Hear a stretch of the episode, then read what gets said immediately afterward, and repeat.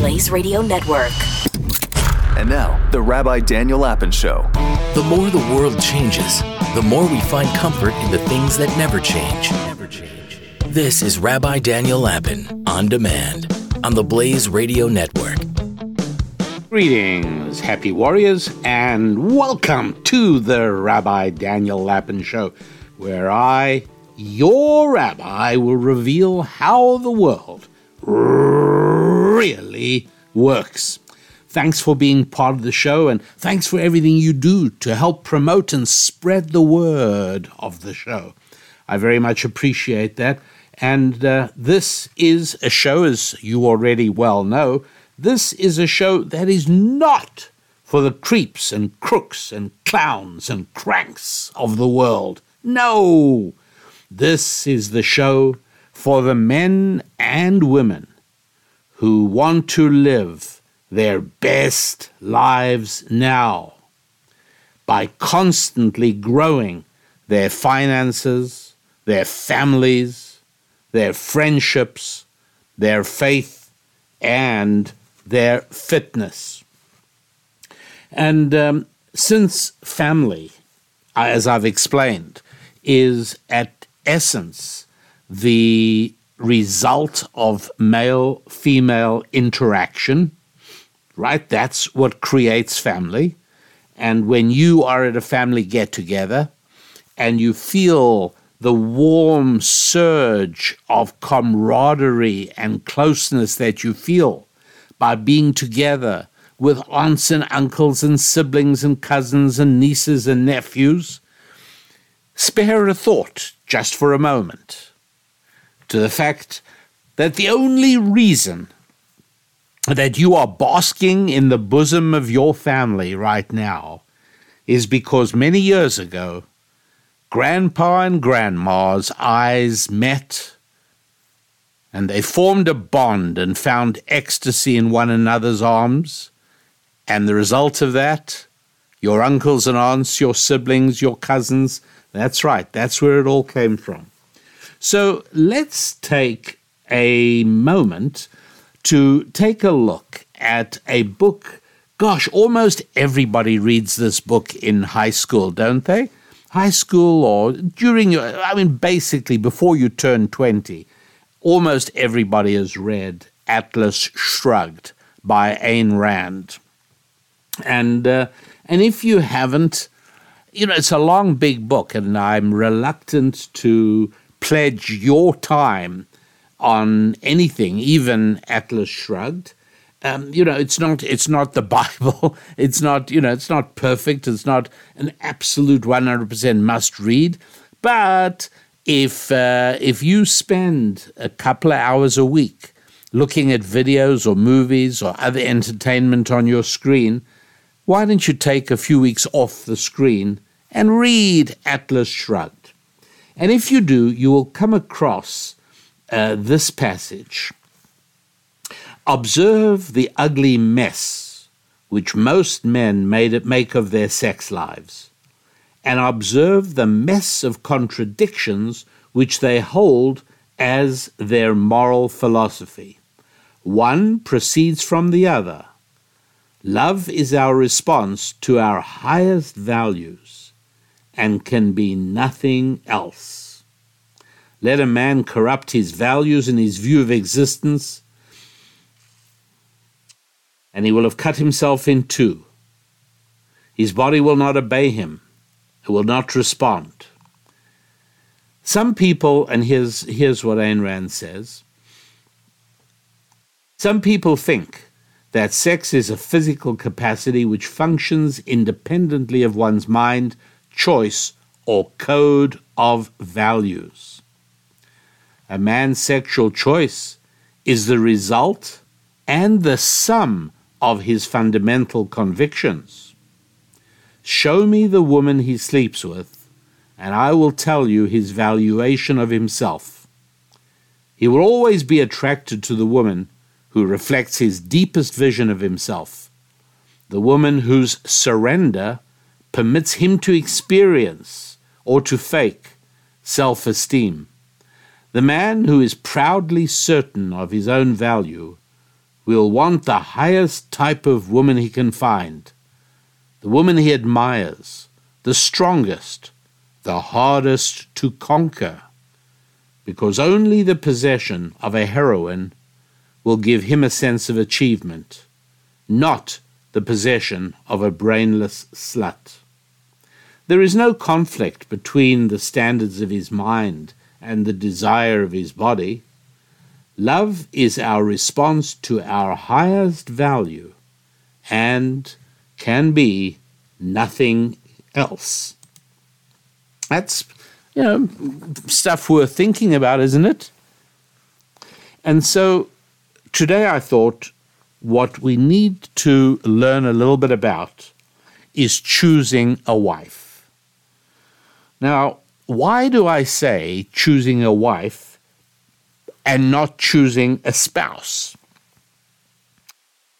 Well, because even after 60 or 70 years of the feminist revolution, after well over half a century of the sexual revolution, wouldn't you have thought that by now half the marriages you hear about would come to pass because a man got down on one knee and held out a diamond ring to a woman and said, Please accept this ring and marry me and make me the happiest man in the universe, or some other such superlative. Uh, but the other half of marriages should come about because a woman got down on one knee and held out a Rolex watch to a man and said, Please accept this watch and become my husband and make me the happiest girl in the universe. But you know as well as I do that that doesn't happen.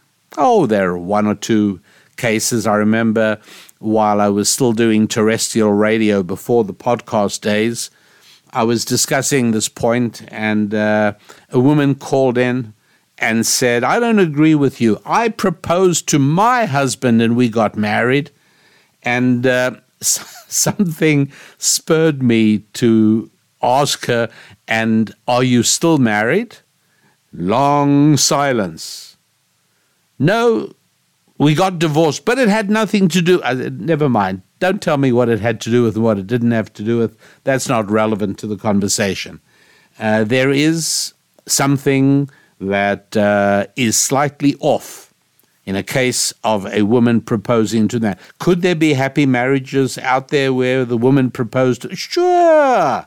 There are always exceptions, absolutely but not significant numbers, statistically insignificant. It is safe to say that the overwhelming majority of marriages come about because a man proposed marriage to a woman. Now, it's interesting that in ancient Jewish wisdom, this principle is laid out in the very language of the Bible, the Lord's language the language of Hebrew. Listen to this. You know, whether whether you like the Bible or you don't, whether you know it or you don't, whether you it doesn't matter, but this you will find interesting. That in this ancient language, which the second governor of the Plymouth colony uh, described in his 17th century diary, and he said, the language in which God spoke to the patriarchs of old. That was one of the founders of the United States of America. Well, it was uh, was well before the United States. It was in the 1600s, but uh, he did come over on the Mayflower. So uh, uh the the uh, the idea of, of Hebrew. Listen to this, beautiful. In Hebrew, the word for a young man is bachur. Now, the general word, the general rule in Hebrew for converting a uh, masculine noun to a feminine noun is you put an R sound at the end. And so, uh, for instance, a uh, ish is a man, isha is a woman, yaled is a boy, yalda is a girl, bachur is a young man, and if you uh, visit Israel and uh, you you listen to people saying and talking, you'll hear somebody might say, "Efo abachura," where is the young woman? Because if bachur is a young man, a general rule in the Lord's language is a suffix of "a" turns it into a feminine noun. Bachur is obviously a masculine noun, a young man. Bachura, a young woman. Here's the funny thing this is a word used only in modern Hebrew in, in Israel today. But in scripture, whereas you will find plenty references and plenty usages of the word bachur, young man, or bachurim, plural, many young men, what you will not find even once is the word bachura as a young woman. It doesn't exist. And um, what this tells us is something very significant, which is that this particular usage for a young person is appropriate for a male but not appropriate for a female. How could this be? Why would it be? Allow me to enjoy sharing with you.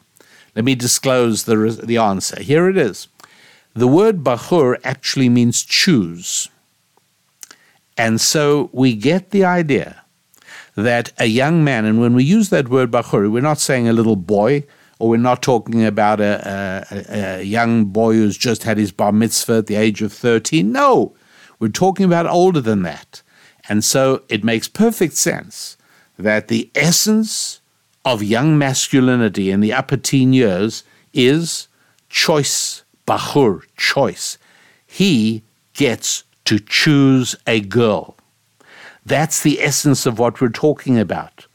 And the central feature of a young man's life from the upper teen years into the early 20s is it's time to make a very big choice. Choosing the woman you are going to live with. That's what it means. So, why can't a woman choose? Well, because she doesn't. In reality, women basically, in a sense, have an easier way of it, right? Men go through these agonies of doubt and decision should they ask her to marry? Shouldn't they? A woman really only has to decide yes or no. A woman gets a proposal of marriage. She only gets to choose yes or no. But it's very hard for her to go out and choose a man. That is very tough. And the only way that works, and it works that way in many parts of the Jewish community, and that is where uh, a woman might talk to her parents and say, you know, I uh, I've been noticing this young man, Jack, who uh, I've seen him at the synagogue, and uh, he's uh, he's sometimes been a friend of my brother, so I've sort of seen him around. And I, I'm interested. I, I'd like to know whether uh, he would be interested in, in me.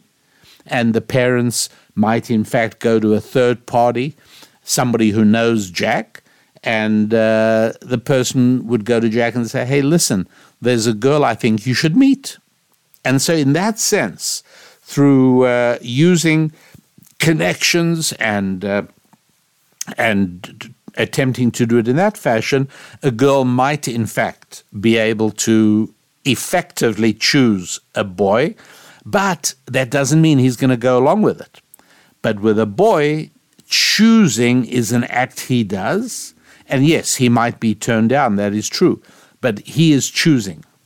And if a boy is turned down, does this mean it's the end of his life? And I know that in, instinctively you're going to say, no, of course it isn't. It doesn't mean that.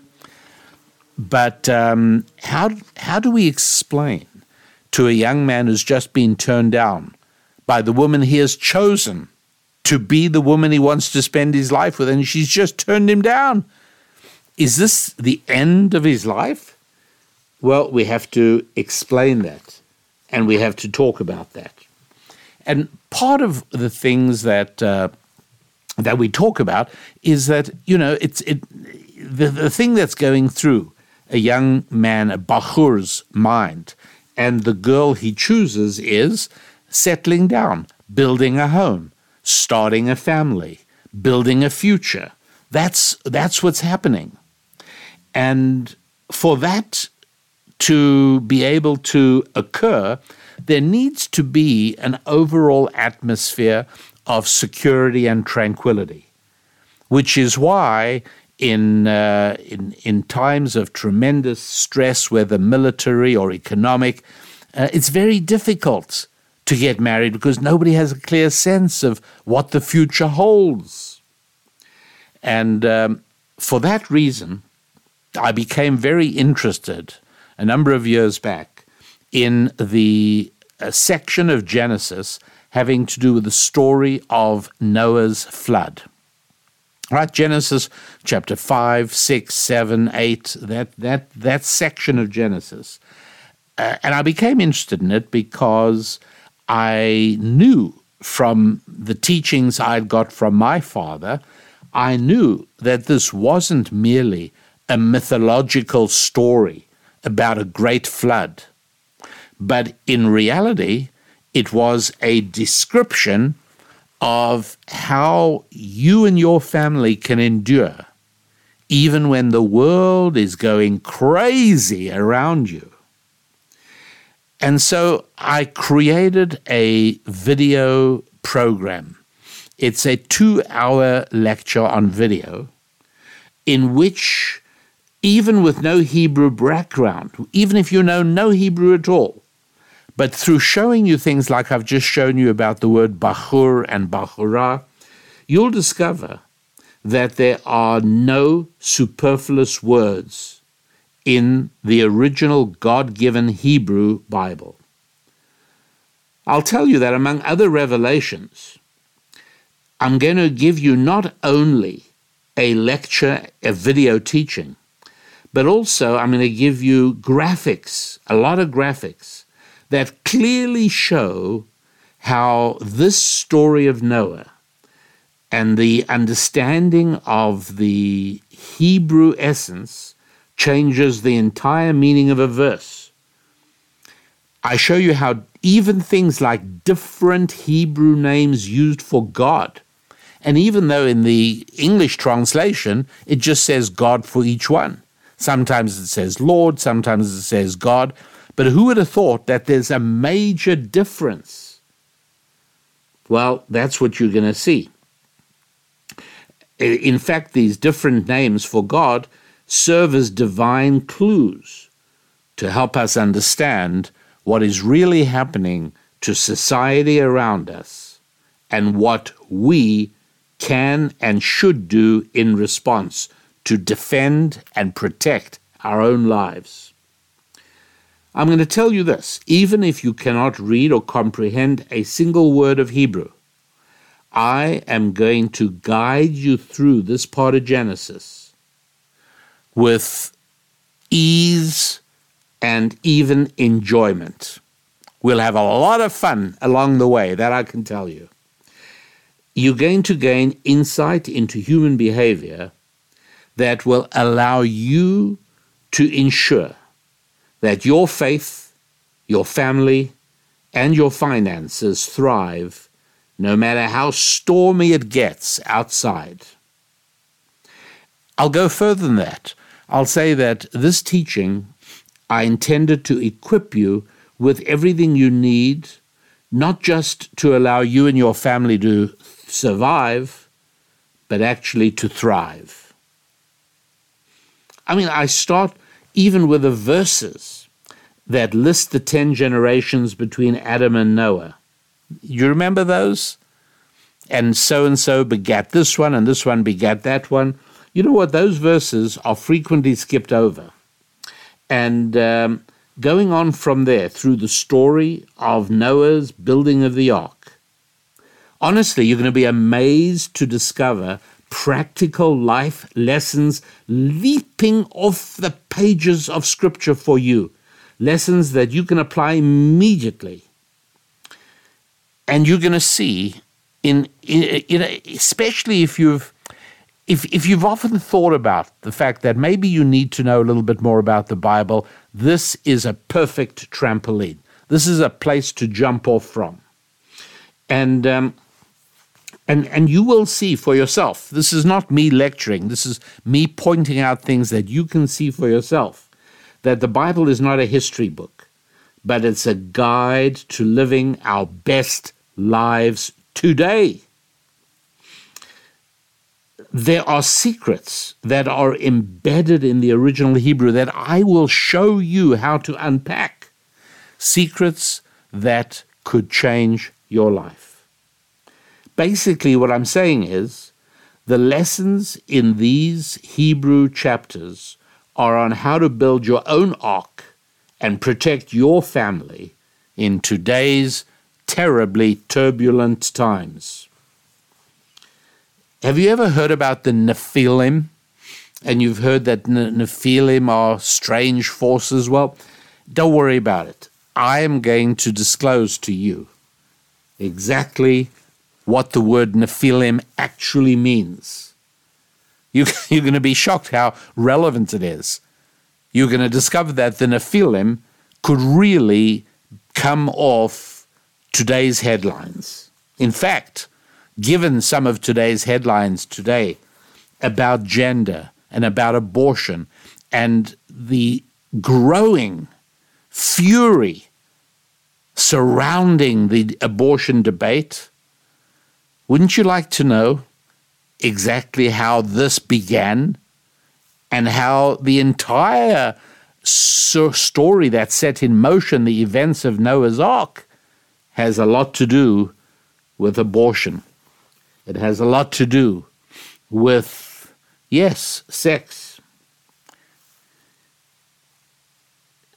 You might have noticed, those of you who have looked at the Bible, there's a character called Lamech about whom we seem to be told more than we actually ever need or more than we're even interested in. What's Lamech doing there? Well, we're going to cover that as well. So uh, go to the website, rabbidaniellapin.com and uh, go ahead and get yourself The Gathering Storm Decoding the Secrets of Noah, the video, the new release.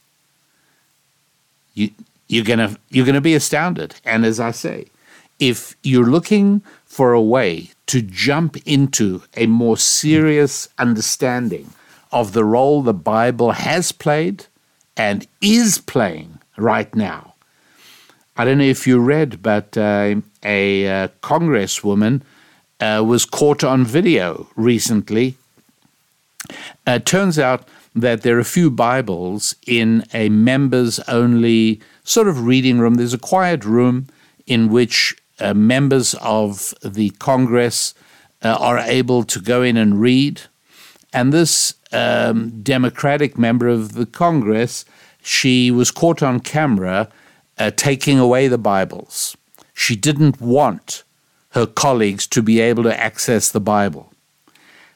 Isn't that weird? I mean, really, in, in the 21st century, should anybody care whether somebody else reads a 3,000 year old document? Really? Yes. If it was the Bible, then she does care. And why? Well, a lot of that will become clearer to you after you have enjoyed the gathering storm, decoding the secrets of Noah, that I have prepared in video form for your enjoyment and really to open up an understanding of Bible teaching for you. I'd love to hear what you think of it. Uh, so far, I'm getting a wonderful response, and that makes me feel good because uh, I think it'll become evident to you as you watch this it'll become evident to you how much energy and how much work Susan Lapin and I put in to bringing you the gathering storm, decoding the secrets of Noah. Yeah, it's for real. So um, I'm talking about the building of a family, all of which starts with selecting a wife. I'm not saying choosing a spouse because this isn't about how a woman should choose a husband. That's a completely different discussion, and I have done a show on that. You can go back to a, an earlier date and find that show. But today we're talking about choosing a wife. Oh, come on, Rabbi Lapin. We're living in modern times. You sound so antiquated. This isn't 1950. And what's more, you got a problem. You're a bit sexist.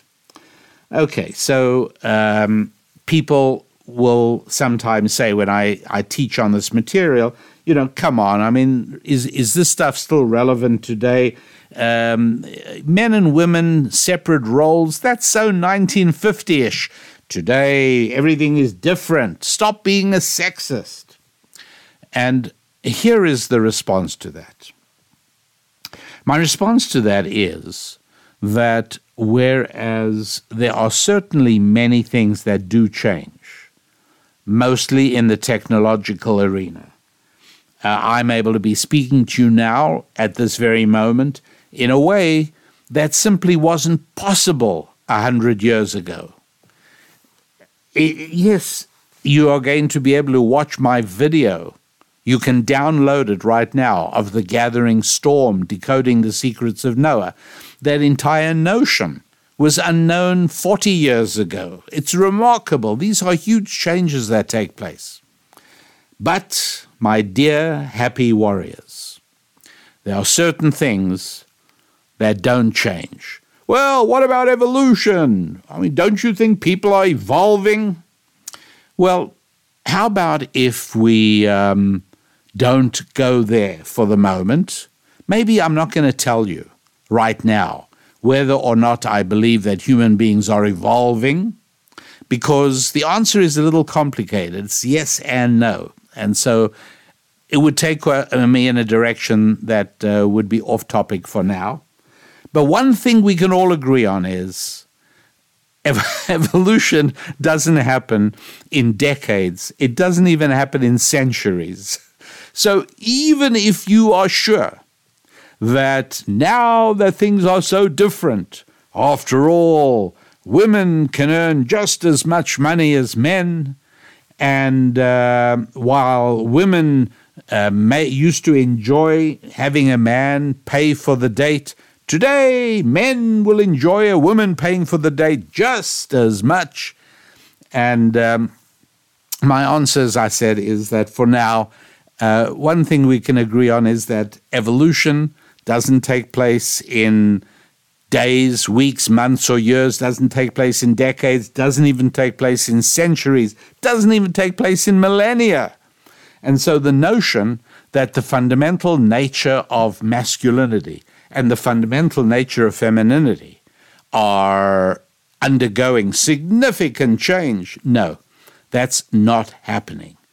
And um, the, uh, there, there, are just lots of proofs of it. One of them is that, uh, in spite of more than half a century of um, active and aggressive indoctrination of men and women into feminist theology, um, the fact is that marriages still happen because a man proposes to a woman and not the other way around.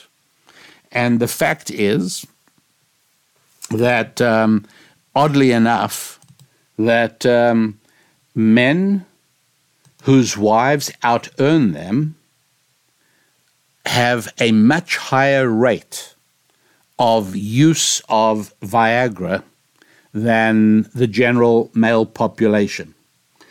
Um, this is uh, a study from the University of Washington, as well as in collaboration with the university in Denmark. And the study was published in the Personality and, Soci- the Personality and Social Psychology Bulletin. Uh, so uh, the authors studied data of 200,000 married couples and um, and they noted that the, inform- the, the results could be even worse in the United States, where there is a longer tradition than Denmark of husbands being a family's breadwinner. But the point of the study is that as soon as wives began out earning their husbands, drugs began to be needed for uh, normal uh, intimacy um, experiences within that marriage. Now, again, if uh, if evolution is changing, if if I'm being a sexist, and if times are not the 1950s any longer, well, that shouldn't be happening. It really shouldn't. It should make absolutely no difference if husbands earn more than wives or wives earn more than husbands. But it does make a difference. And when wives out earn husbands, one of the things that happen is what I just told you drug usage. And the other thing that happens is that uh, the marriage is actually imperiled. Divorce is significantly more likely when wives out earn husbands because money means something quite different to a man than it does to a woman. Oh, I mean, I understand, yes, having a credit card being able to shop on a superficial level, absolutely. But making money goes to the very core of a man's masculinity. Making money does not go to the very core of a woman's femininity. Well, who says, Rabbi Lapin? Who says? Well, I'll tell you who says. Who says is that uh, whenever there has been an economic downturn, as there have been um, during the 70s and 80s and 90s in various parts of the United States, when steel started leaving Pittsburgh, when manufacturing started leaving the Northeast, uh, when furniture manufacturing started moving away from areas in which it had been a mainstay of the of the labor force, um, one of the things we found is that there's major incidents of male dysfunction in that uh, most sensitive of all areas, the area of intimacy. When women lose jobs or when women have financial setbacks, uh, it's awkward, it's painful, it's horrible, um, bad experience. It doesn't make them feel less of a woman, never does. When men go through periods of financial stress, very much a result, a very much a consequence is uh, a, a, a, a, loss of sense of masculinity. What is the very first question that a doctor asks a man who comes in uh, complaining of uh, erectile dysfunction? A man saying he's having trouble um, maintaining physical relations. The very first question the doctor says is, Have you been going through any financial stress? Obviously, because money means something different to men than it does to women. So, uh, choosing a wife, when a man chooses a wife, obviously, this is a very big, important thing.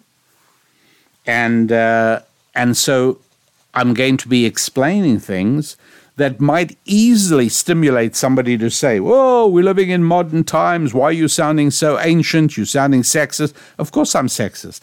There is no more basic polarity impacting the human being than masculinity and femininity. Uh, if I'm a sexist for saying that, anybody who denies it is a moron. it's, it's unbelievable. It's literally unbelievable, even though I know there are people who do. Um, so, one of the phrases that I hear from marriage uh, counselors, dating coaches, relationship coaches, and um, I'm going to be quoting a lot of their material uh, today just because you do need to become aware of. Uh, of how mistaken so much of it is. But again, as you know, I never ask you to take what I tell you on faith. I tell you things and then I ask you to subject it to real world testing.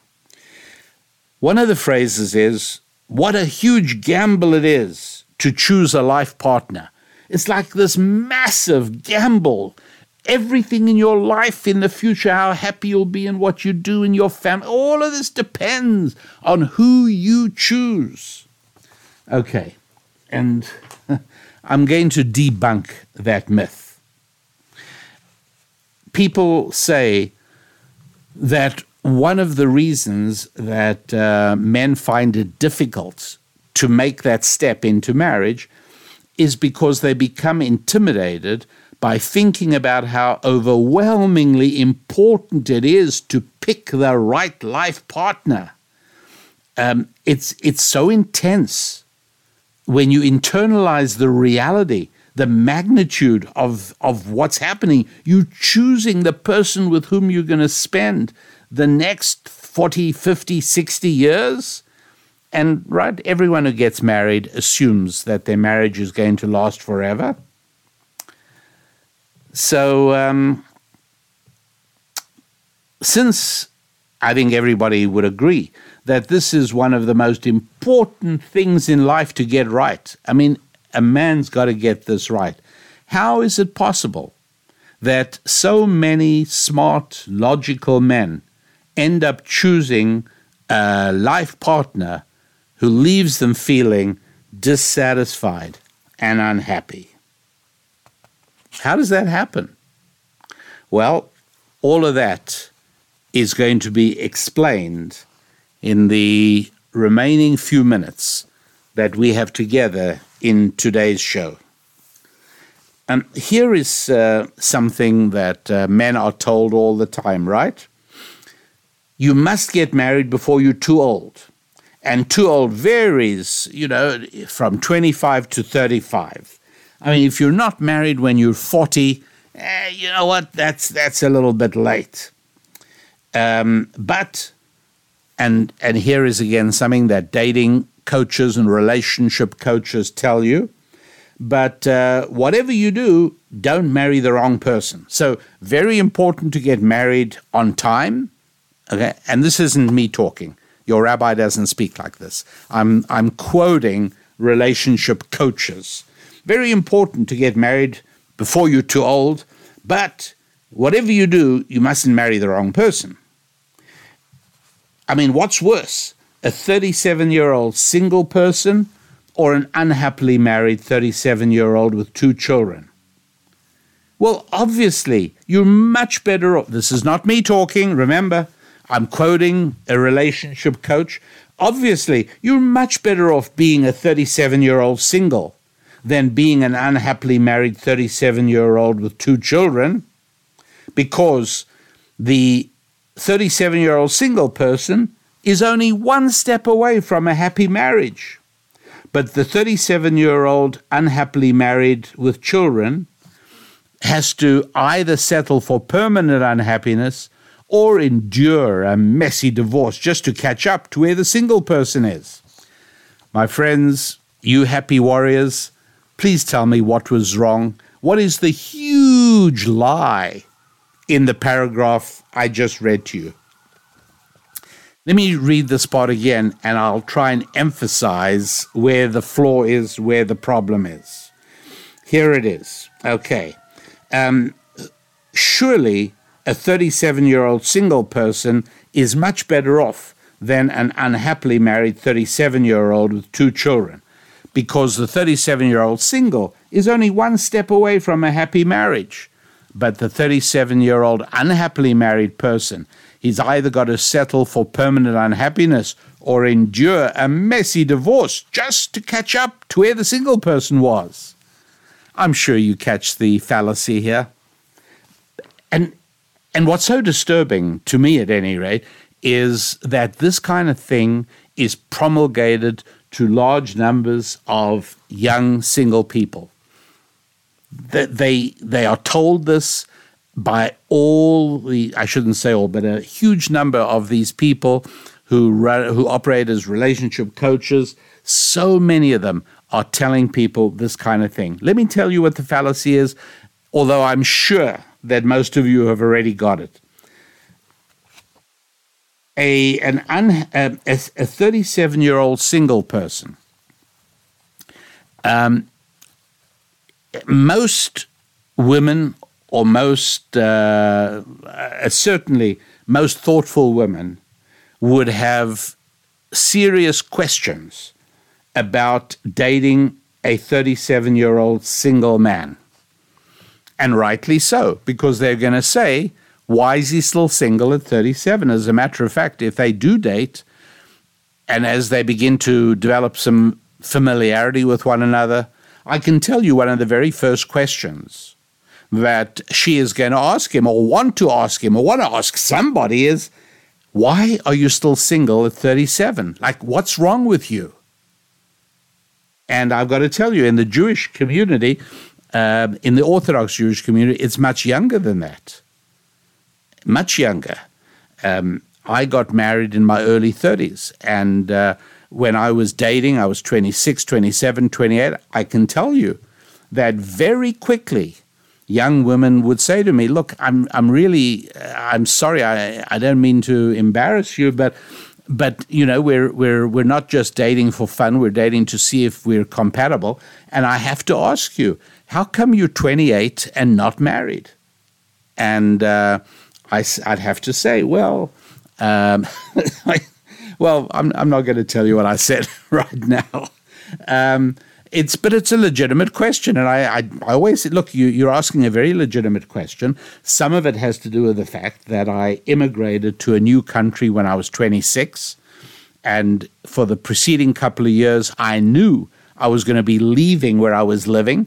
And so it was difficult for me to seriously date a prospective wife where I'd have to say to her, I'm not staying in this country and she'd say, "Well, where are you going?" I'm not sure. I'm I'm thinking of going to the United States of America, but I'm not sure. A girl can't make a serious commitment to a guy who doesn't know where he's going to be living. Now, it's after you're married. There are reasons you pick up and you move, fine.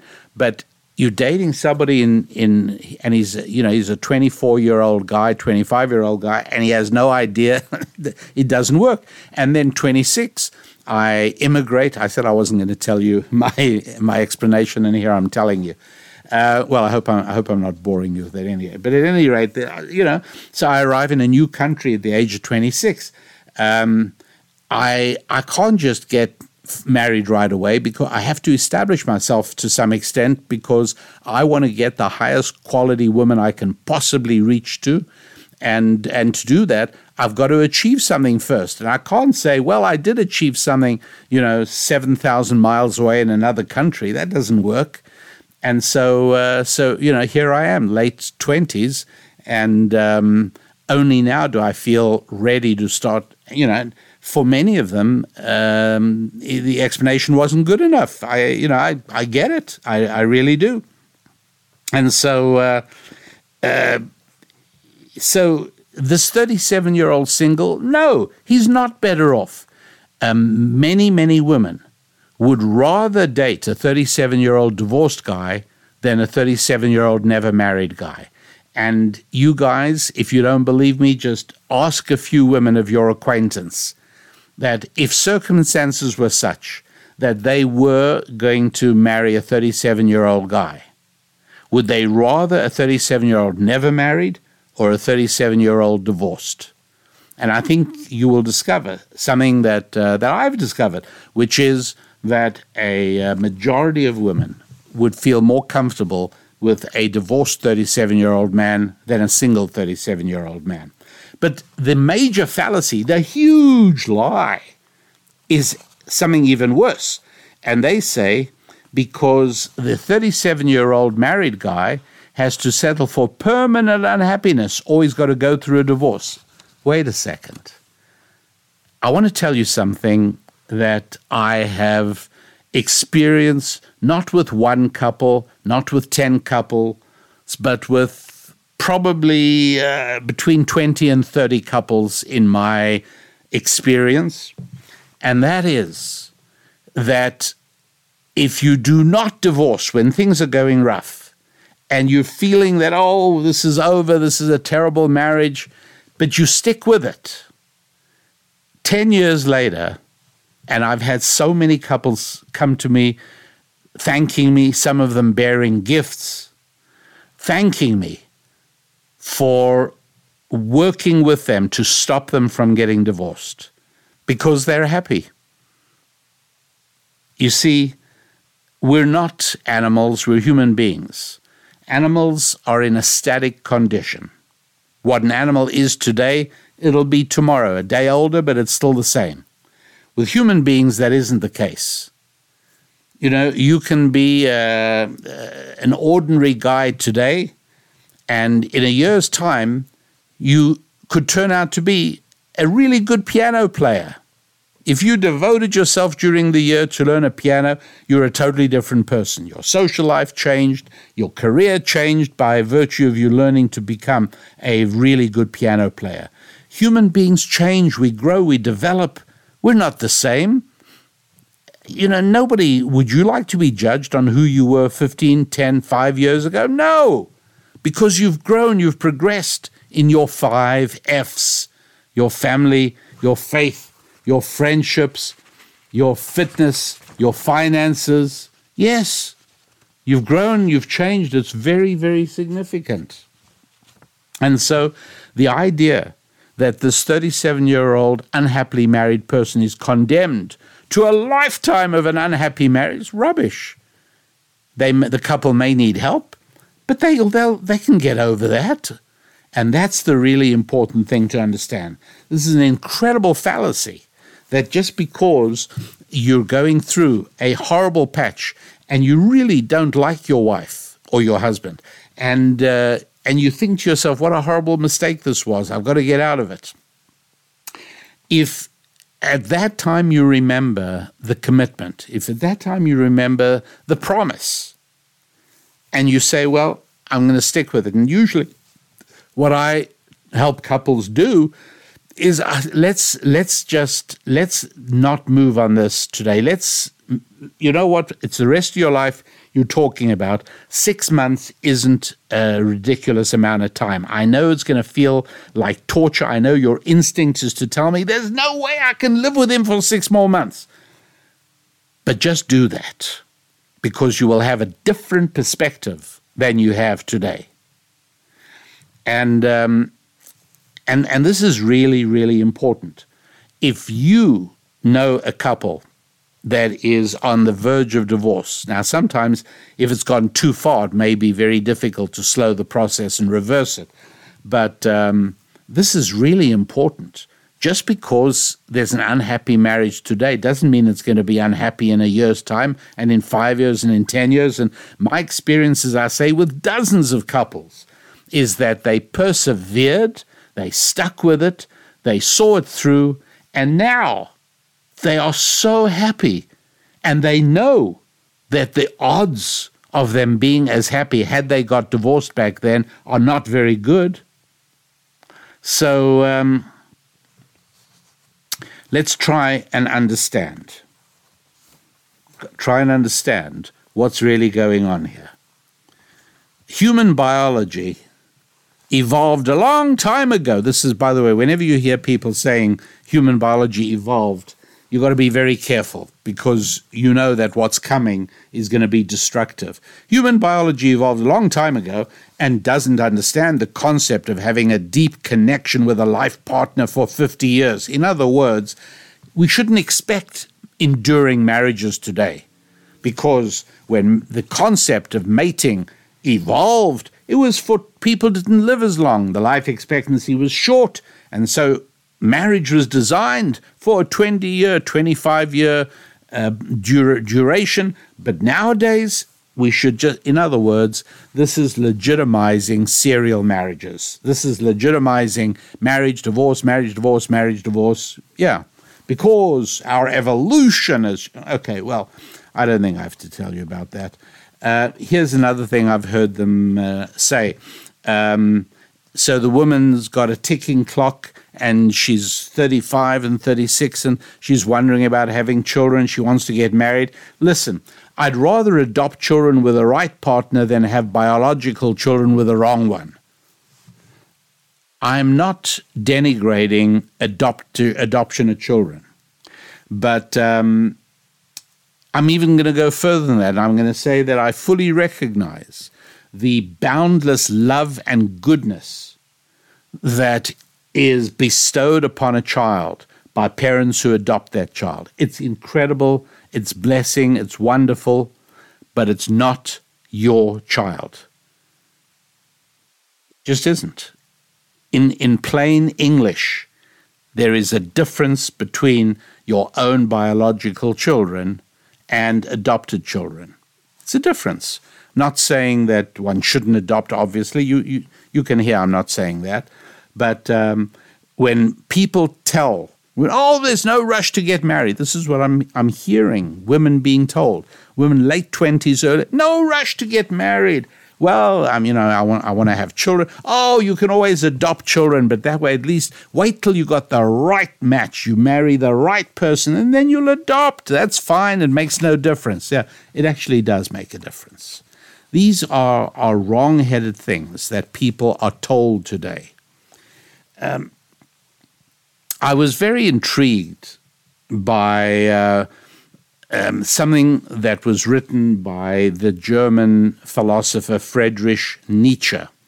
Uh, you know, Nietzsche gets quoted all the time. He's uh, God is dead, and so on and so forth. All kinds of things Nietzsche's on about. Uh, Nietzsche also had a lot to say about Jews, which which is I found very interesting. But um, Nietzsche also wrote about marriage, and and some of these things are are interesting. I, I mean, I know you want to hear what I'm going to say, not what Nietzsche is going to say, but this is interesting, and I'll be able to um, bounce off it. But um, Nietzsche said that uh, if people are going to make a good go of marriage, romantic feelings and sexual attraction alone won't suffice. The relationship has to be built on a foundation of strong friendship. It is not a lack of love but a lack of friendship that makes unhappy marriages. Okay. Interesting. Uh, he also said the best friend will probably acquire the best wife because a good marriage is founded on the talent for friendship. And so, all right, something something to be said for that. Um, if the uh, the woman you are thinking of choosing doesn't have any friends, that would be a little bit of a, a warning sign. And vice versa, by the way. Even more importantly, if a, uh, a man wants to date a young lady or even ultimately marry a young lady, but by then you'd think she'd already have found this out, and she discovers he's barely got any friends. Big, big, big red flag. Stay away. So, um, um, let me say something else. Um, one of the things you are going to do with your wife for more of the time than anything else is have a conversation. In a way, you could say that marriage is one long conversation.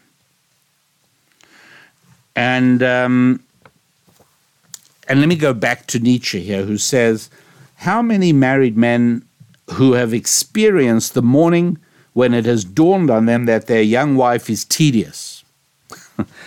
um, I should point out that Nietzsche himself was never married.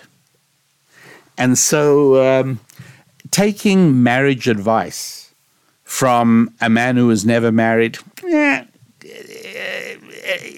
you can be a little bit questioning um, it's like uh, somebody I know came to uh, came to me for marital help, and um, they themselves uh, they were going their marriage was going through trouble, and I couldn't I, I couldn't believe what they were doing, and I said, "Why are you doing that?" And he said, "Well, our marriage counselor um, told us to do it," and he mentioned a marriage counselor who I happen to know not well, but I know her. She has been divorced three times. She's a divorced lady now. She's been married three times and divorced three times. I said to him, You're telling me that a woman has failed at marriage not once, not twice, but three times, is guiding you on how to hold your marriage together?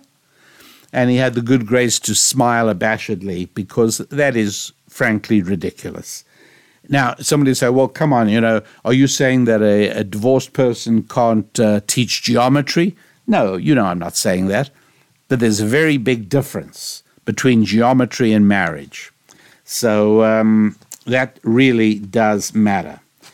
Um, one of the big things about marriage, and again, I know that this makes me sound uh, a little sexist and a little ancient, but that's okay because I'm speaking about things that don't change.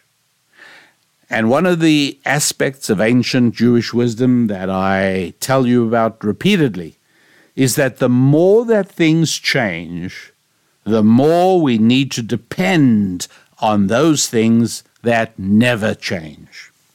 And one of the things that never changes is that a man and a woman who marry are not becoming socio-economic roommates. A marriage is something very different. You're not trying to live identical lives as if you're mirror images of each other.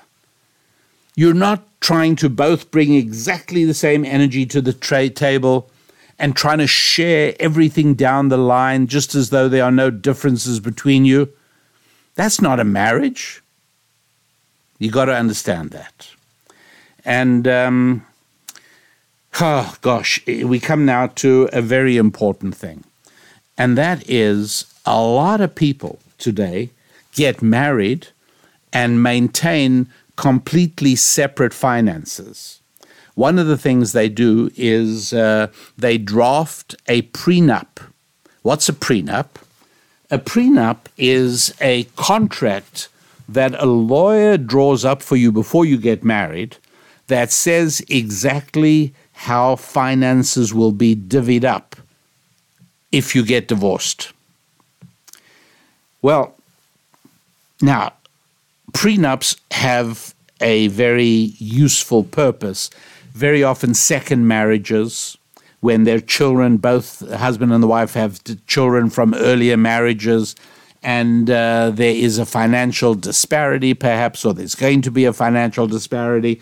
Uh, each one might want to placate their own children and their own families, knowing that there's a prenup that already lays, how th- lays out how things will work.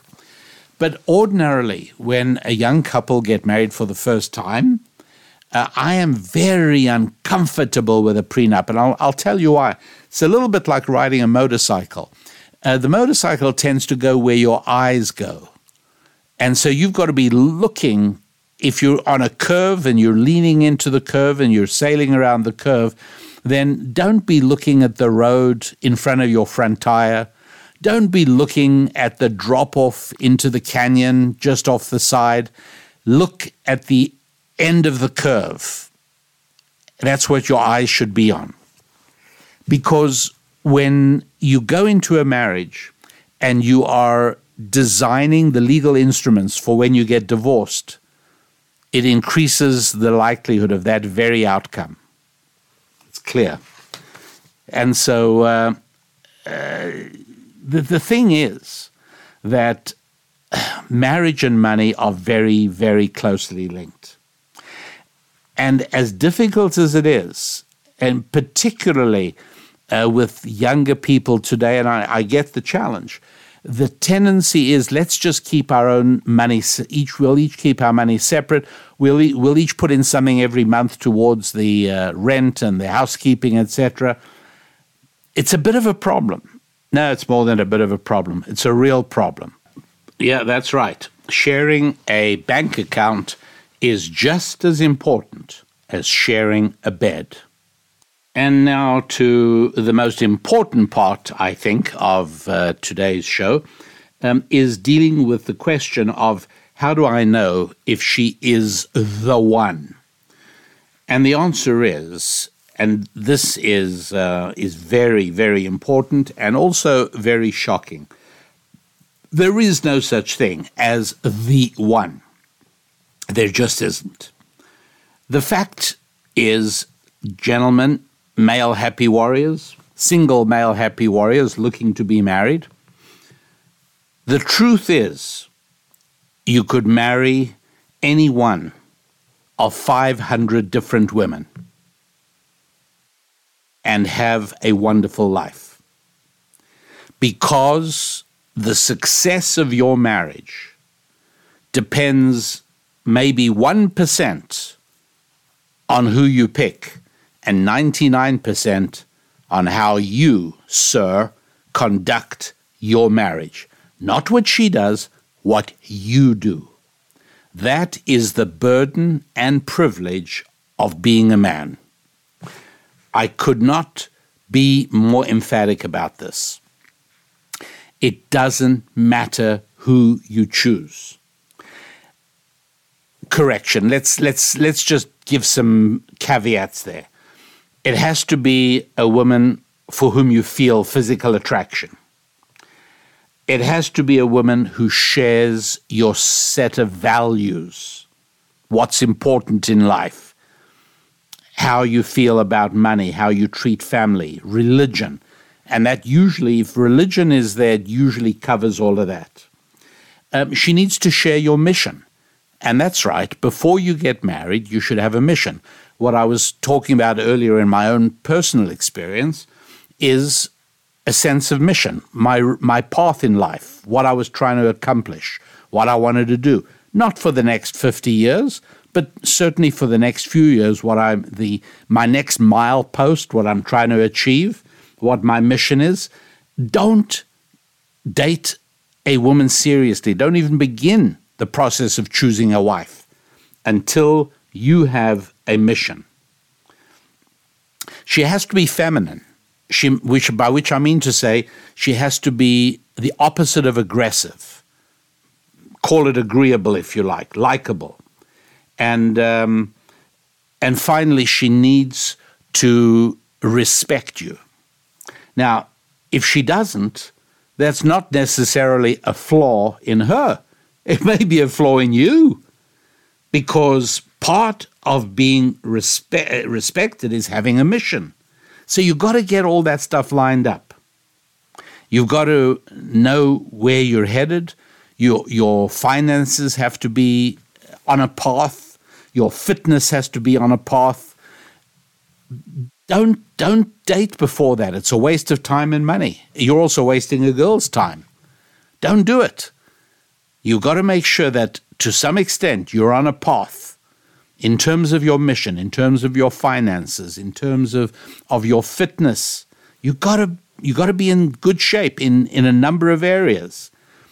And then you go ahead and find a woman, choose a woman who is attractive to you and who will share your values and she's got to have a clear picture of what they are. That means you've got to have a clear picture of what they are.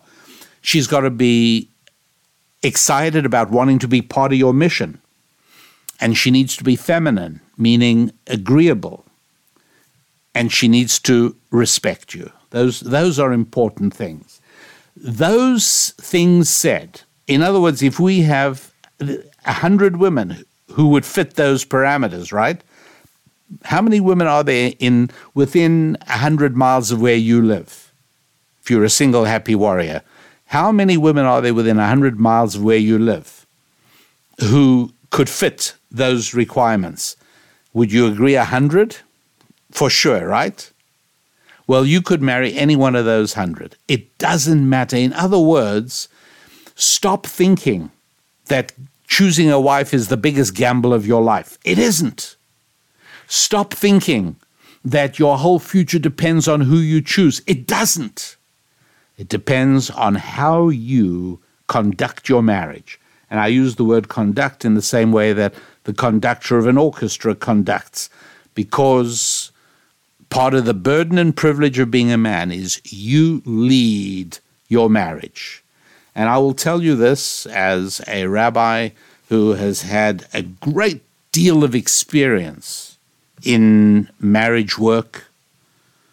I'll tell you this that in the overwhelming majority of cases, I can't put an exact number on it, but if you force me, I'd say over 80%, well over 80%.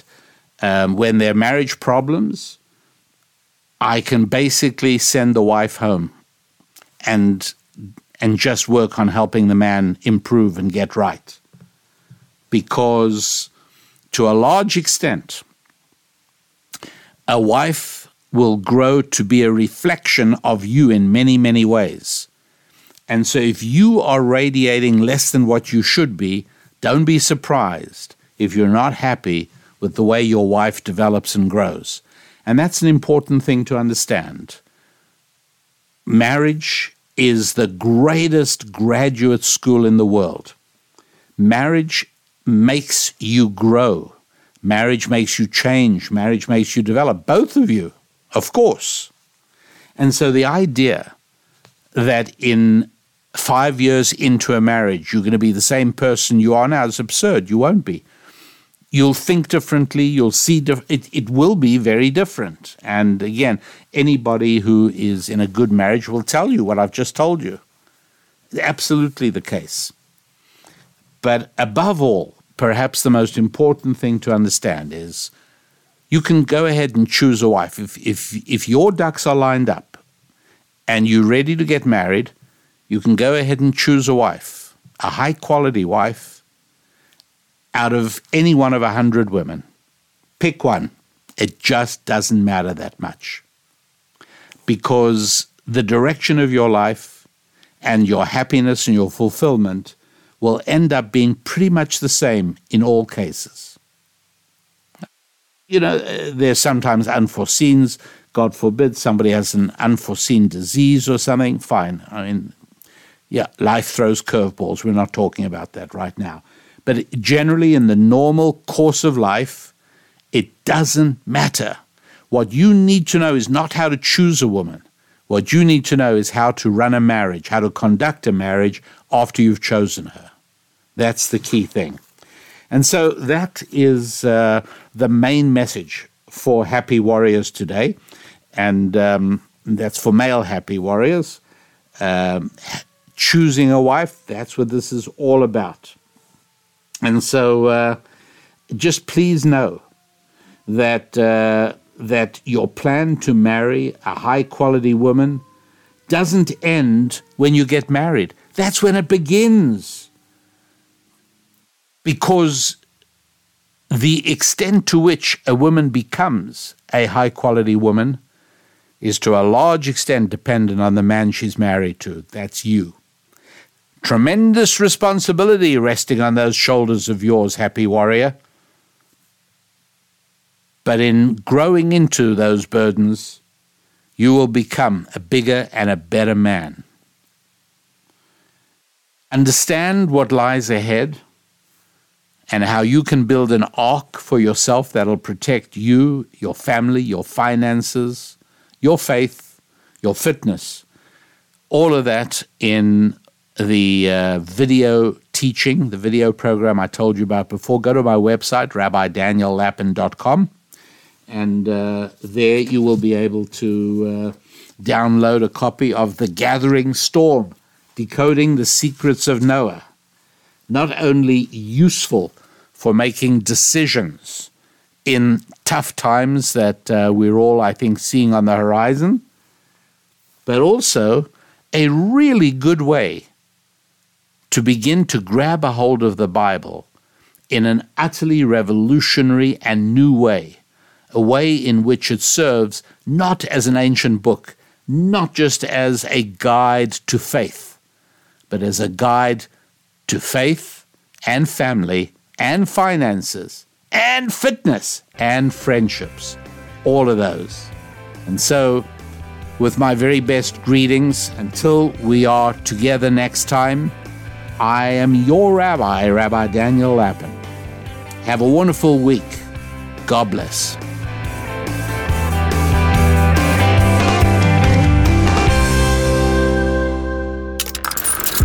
Stream and subscribe to more Blaze Media content at theblaze.com slash podcasts.